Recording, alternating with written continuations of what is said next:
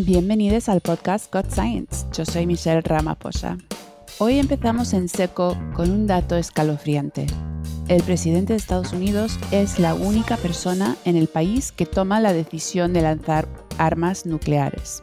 No necesita consultar ni al Congreso ni a nadie para tomar una de las decisiones más importantes que hay. Por si fuera poco, la misma política, conocida como autoridad única, también existe en Rusia. El destino de miles de millones de seres humanos está en manos de dos personas.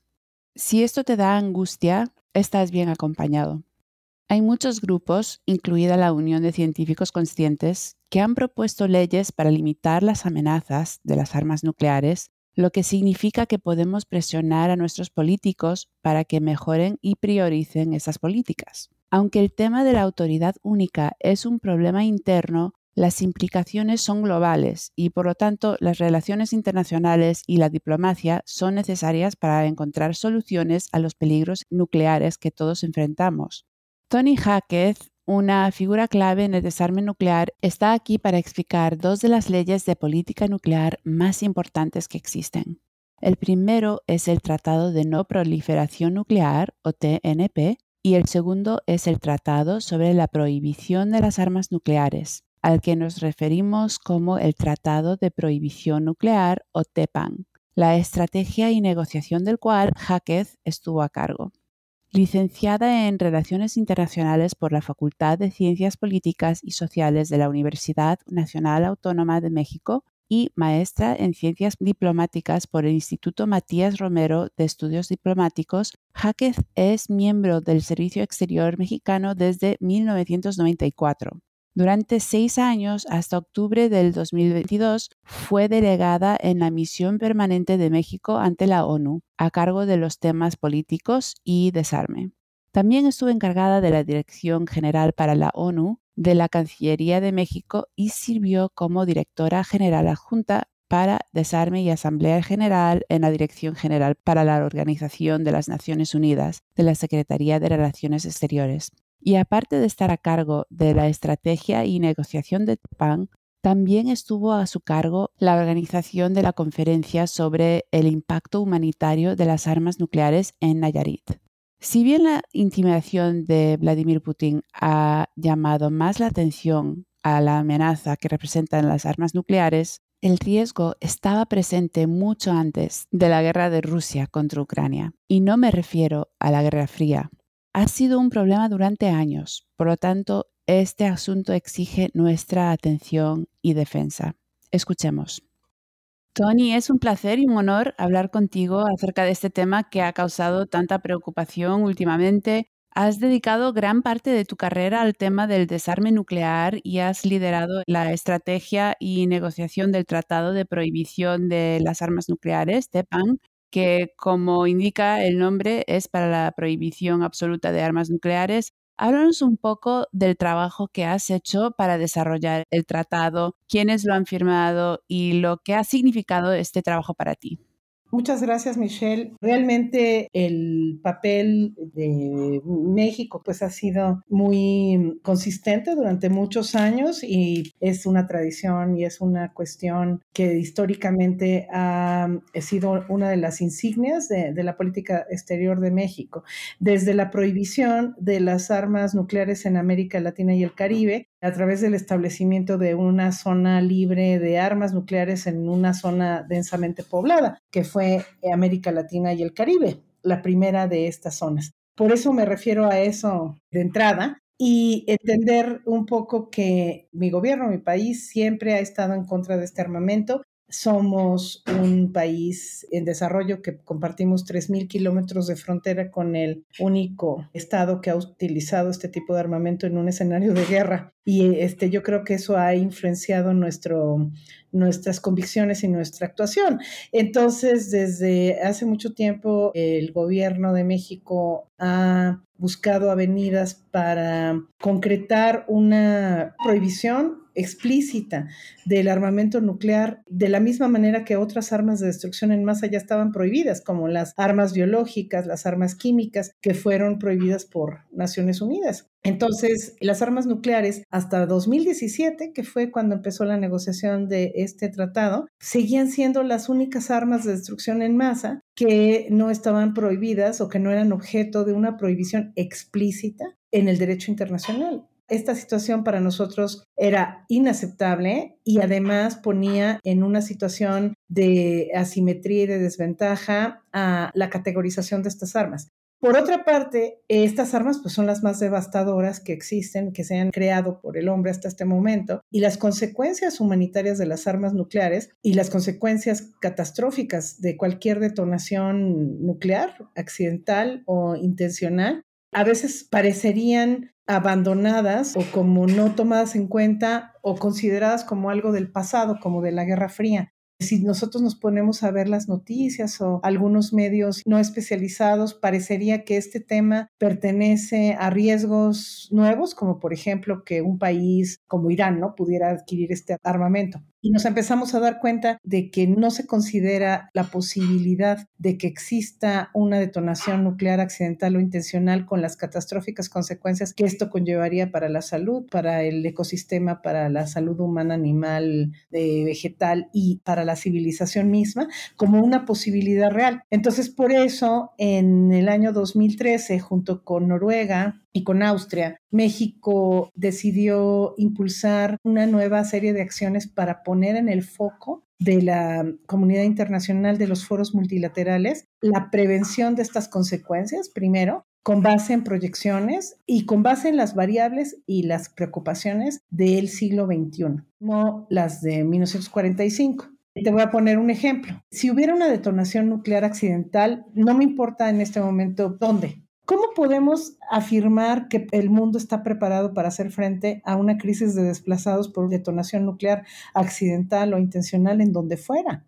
Estas son las variables del siglo XXI. Estas son el tipo de preocupaciones que a la sociedad del siglo XXI le ocupan tiempo. Entonces hicimos en 2013 en Oslo, en 2014 en Nayarit, México y en, a finales de 2014 en, en, Austria una serie de conferencias sobre estas posibilidades, estas nuevas variables y la perspectiva de la sociedad contemporánea sobre la posibilidad del uso de armamento nuclear, que, que derivó en un razonamiento. ¿Cómo es posible que si estamos eh, apreciando esta posibilidad o de riesgo, estas armas continúan siendo legítimas o consideradas como permitidas para los países que las poseen. Y ese fue el germen, digamos, la razón de ser de eh, negociaciones multilaterales en Naciones Unidas para buscar la prohibición de las armas nucleares. El camino no fue fácil, fue un poco largo, empezó en 2013 y culminó en 2017, pero si tomamos en cuenta cómo son los procesos multilaterales en Naciones Unidas, realmente fue muy expedito y, de alguna manera eficiente, porque lo que, lo que sucedió fue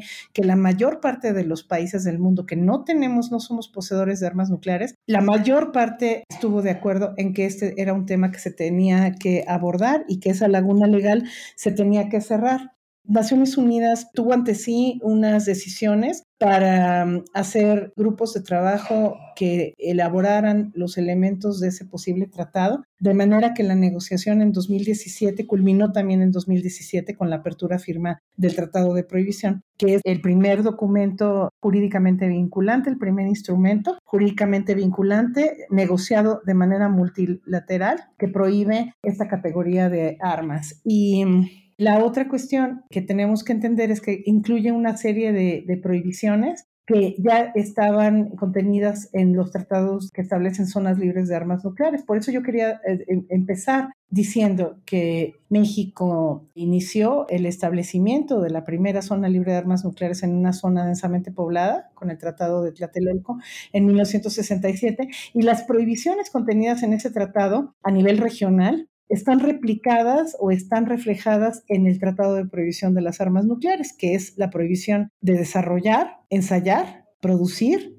adquirir, poseer, acumular, usar o amenazar con emplear armas nucleares. Esas son las prohibiciones. Y también establece algunas otras obligaciones para los estados, como prevenir y acallar cualquier actividad que pudiera realizarse en sus territorios para coadyuvar o para promover el uso de armas nucleares y algunas otras obligaciones que son muy novedosas y que son del siglo XXI, como por ejemplo tomar las medidas necesarias para remediar o para compensar el daño ambiental o hacia las víctimas de ensayos nucleares o del uso de armas nucleares en los territorios, así como el reconocimiento y la determinación explícita de que el impacto de las armas nucleares en las mujeres y en las niñas es diferente y debe de ser considerado y que el enfoque de género en los temas relacionados con las armas nucleares debe de ser considerado. Es la primera vez que hay un, hay un tratado que toca estos temas. Entonces, estas son las provisiones que tienen más que ver con las consideraciones del siglo XXI, como decía antes, y las obligaciones de las partes también incluyen obviamente cooperación y asistencia, más las normales que están eh, contenidas en cualquier tratado, ¿no? Como por ejemplo las reuniones de las partes o la, la cooperación con los, las partes del tratado.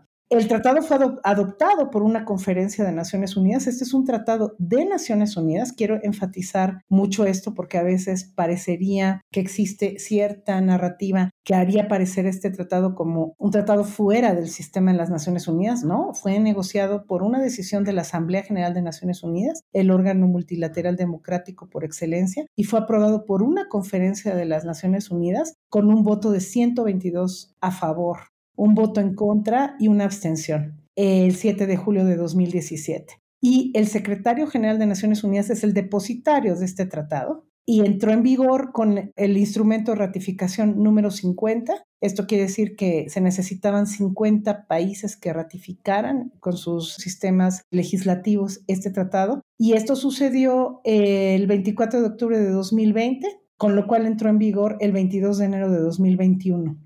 Actualmente hay 69 partes y muchos signatarios del tratado están en vías de ratificarlo, por lo que esperamos que pronto haya nuevos estados parte del tratado. Parece que son muy, muy pocos, pero es un ritmo aceptable y muy acelerado en comparación con otros tratados y con otros tratados de desarme. Y concluyo esta, esta primera explicación con un comentario que mucha gente se cuestiona y que siempre surge cuando hablamos de quiénes firmaron el, el tratado y quiénes son parte del tratado. Ningún Estado poseedor de armas nucleares es parte del tratado. En relaciones internacionales yo siempre considero que la palabra nunca es muy relativa y no deberíamos de emplearla, por lo que no voy a decir que pues nunca van a entrar, porque eso no lo sé.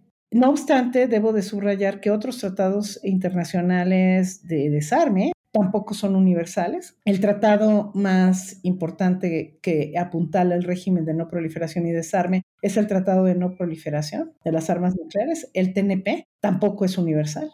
Hay cuatro países fuera del tratado, cuatro poseedores de armas nucleares y también otros tratados importantes, como por ejemplo la Convención de los Derechos del Niño, no ha sido ratificada por algunos de los miembros permanentes del Consejo de Seguridad. Y esto no quiere decir que no deban de existir este tipo de tratados. Entonces, creo que es importante entender que el derecho internacional también está conformado por estándares que crean precedentes y el Tratado de Prohibición de las Armas Nucleares crea el precedente y el estándar muy alto que consiste en la prohibición del armamento y que cuando entren algunos de los poseedores de armamento nuclear en el tratado, porque puede ser que suceda, se tendrán que poner en marcha algunas otras provisiones que el tratado tiene para poder verificar la destrucción de las armas nucleares y en, esa medida el tratado va a contribuir al desarme, entendido como la eliminación de los arsenales. Por el momento, lo que está haciendo es establecer el estándar de la prohibición expresa, explícita en el derecho internacional que no existía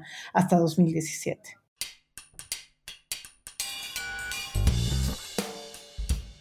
Volvemos en breve con la segunda parte de nuestra entrevista. El podcast God Science es presentado por la Unión de Científicos Conscientes. Nos gustaría saber lo que piensas, así que si tienes un segundo, por favor, déjanos tu reseña en español y cinco estrellas en Apple Podcast si te ha gustado el episodio y quieres escuchar más episodios en español. Nos encantaría ver unos cuantos comentarios en español, porfa. Y también agradecemos mucho que se suscriban al podcast.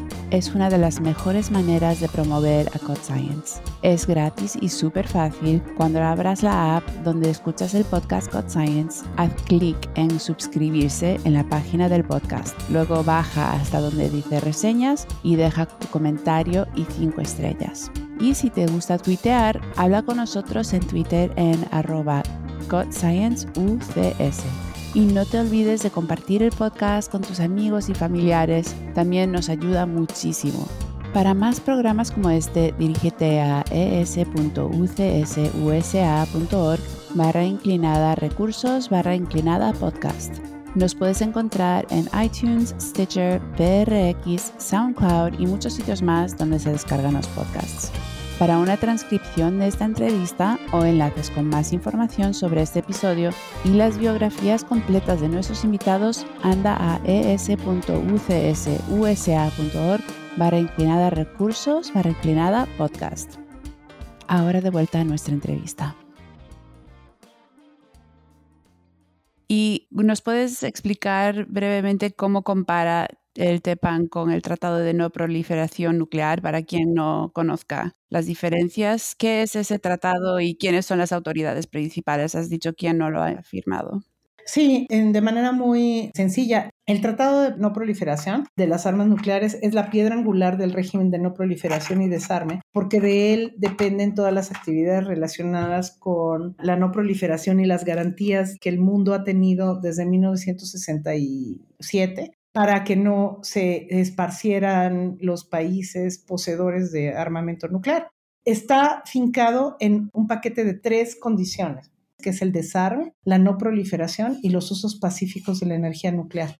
Después de 52 años de existencia de este tratado, podemos decir que ha sido muy exitoso en evitar que otros países fuera de los cinco que mencioné tuvieran armas nucleares en algún momento. Entonces, podemos decir que ha sido exitosa en evitar que un país como México, vuelvo a usar el ejemplo, desarrolle un arma nuclear, porque aparte este tratado está ligado a un régimen de verificación que son el sistema de salvaguardias por el cual el Organismo Internacional de Energía Atómica verifica que los estados no poseedores tuvieran armas nucleares. Entonces, este es uno de los acuerdos más universales que existen, pero de todas maneras tiene cuatro países que no están adentro y de ellos, pues los cuatro tienen armas nucleares, si bien Israel nunca ha aceptado que está en posesión de este armamento, tampoco lo ha negado. Y podemos aseverar que son nueve países, cinco poseedores de armamento nuclear y cuatro fuera del tratado que también tienen este armamento. Y este tratado, la mayor diferencia con el tratado de prohibición es que este tratado establece quién puede tener las armas nucleares y quién no las puede tener, pero no, no establece ningún tipo de prohibición. Entonces, estamos hablando de un tratado que no establece una calificación sobre esta arma, sino que simplemente da por hecho que cinco países la poseen. Y eh, desde el punto de vista de México, este tipo de provisión dentro del tratado no quiere decir que se concedió un derecho a tener o a, poseer armamento nuclear. Al contrario, los estados poseedores de armas nucleares tienen la obligación de desarmarse por virtud de un artículo.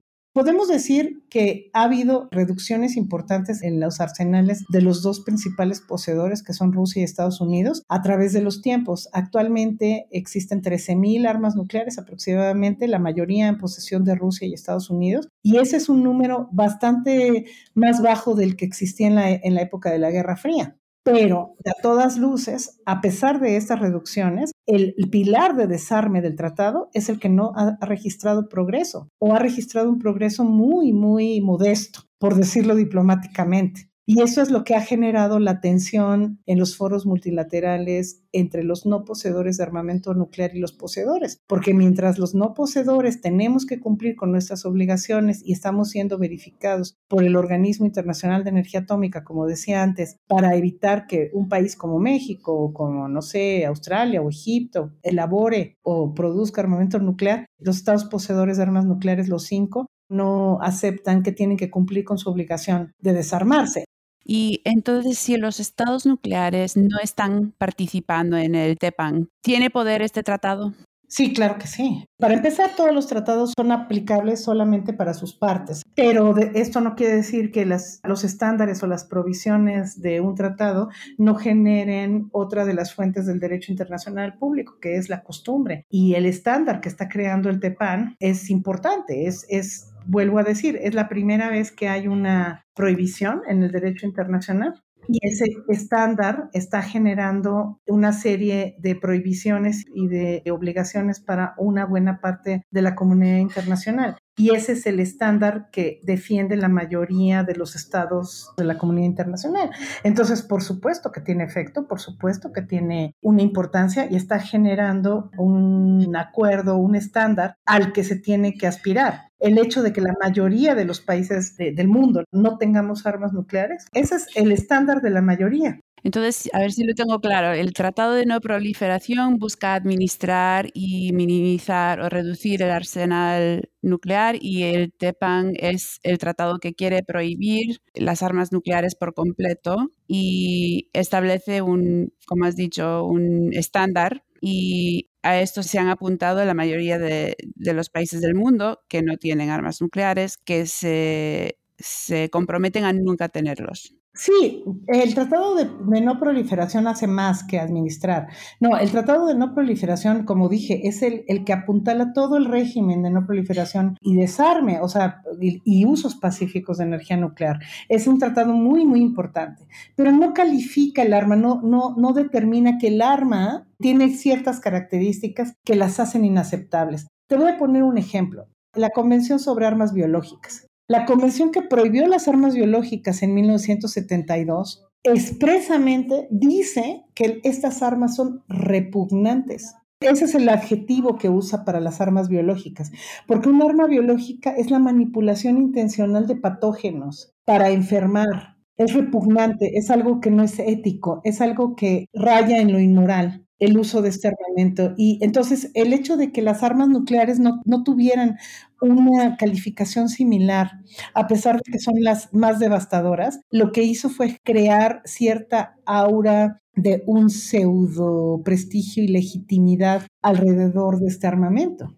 Entonces, el Tratado de Prohibición de las Armas Nucleares lo que hace es determinar que estas armas son inhumanas, no se pueden emplear de acuerdo al derecho internacional humanitario, es decir, no pueden distinguir entre civiles y militares. Y esto no lo digo yo, lo dijo la, Corte Internacional de Justicia en la opinión consultiva de 1996, determinó que el uso de las armas nucleares sería contrario al derecho internacional por esta cuestión del principio no poder distinguir entre civiles y militares por el grado de devastación.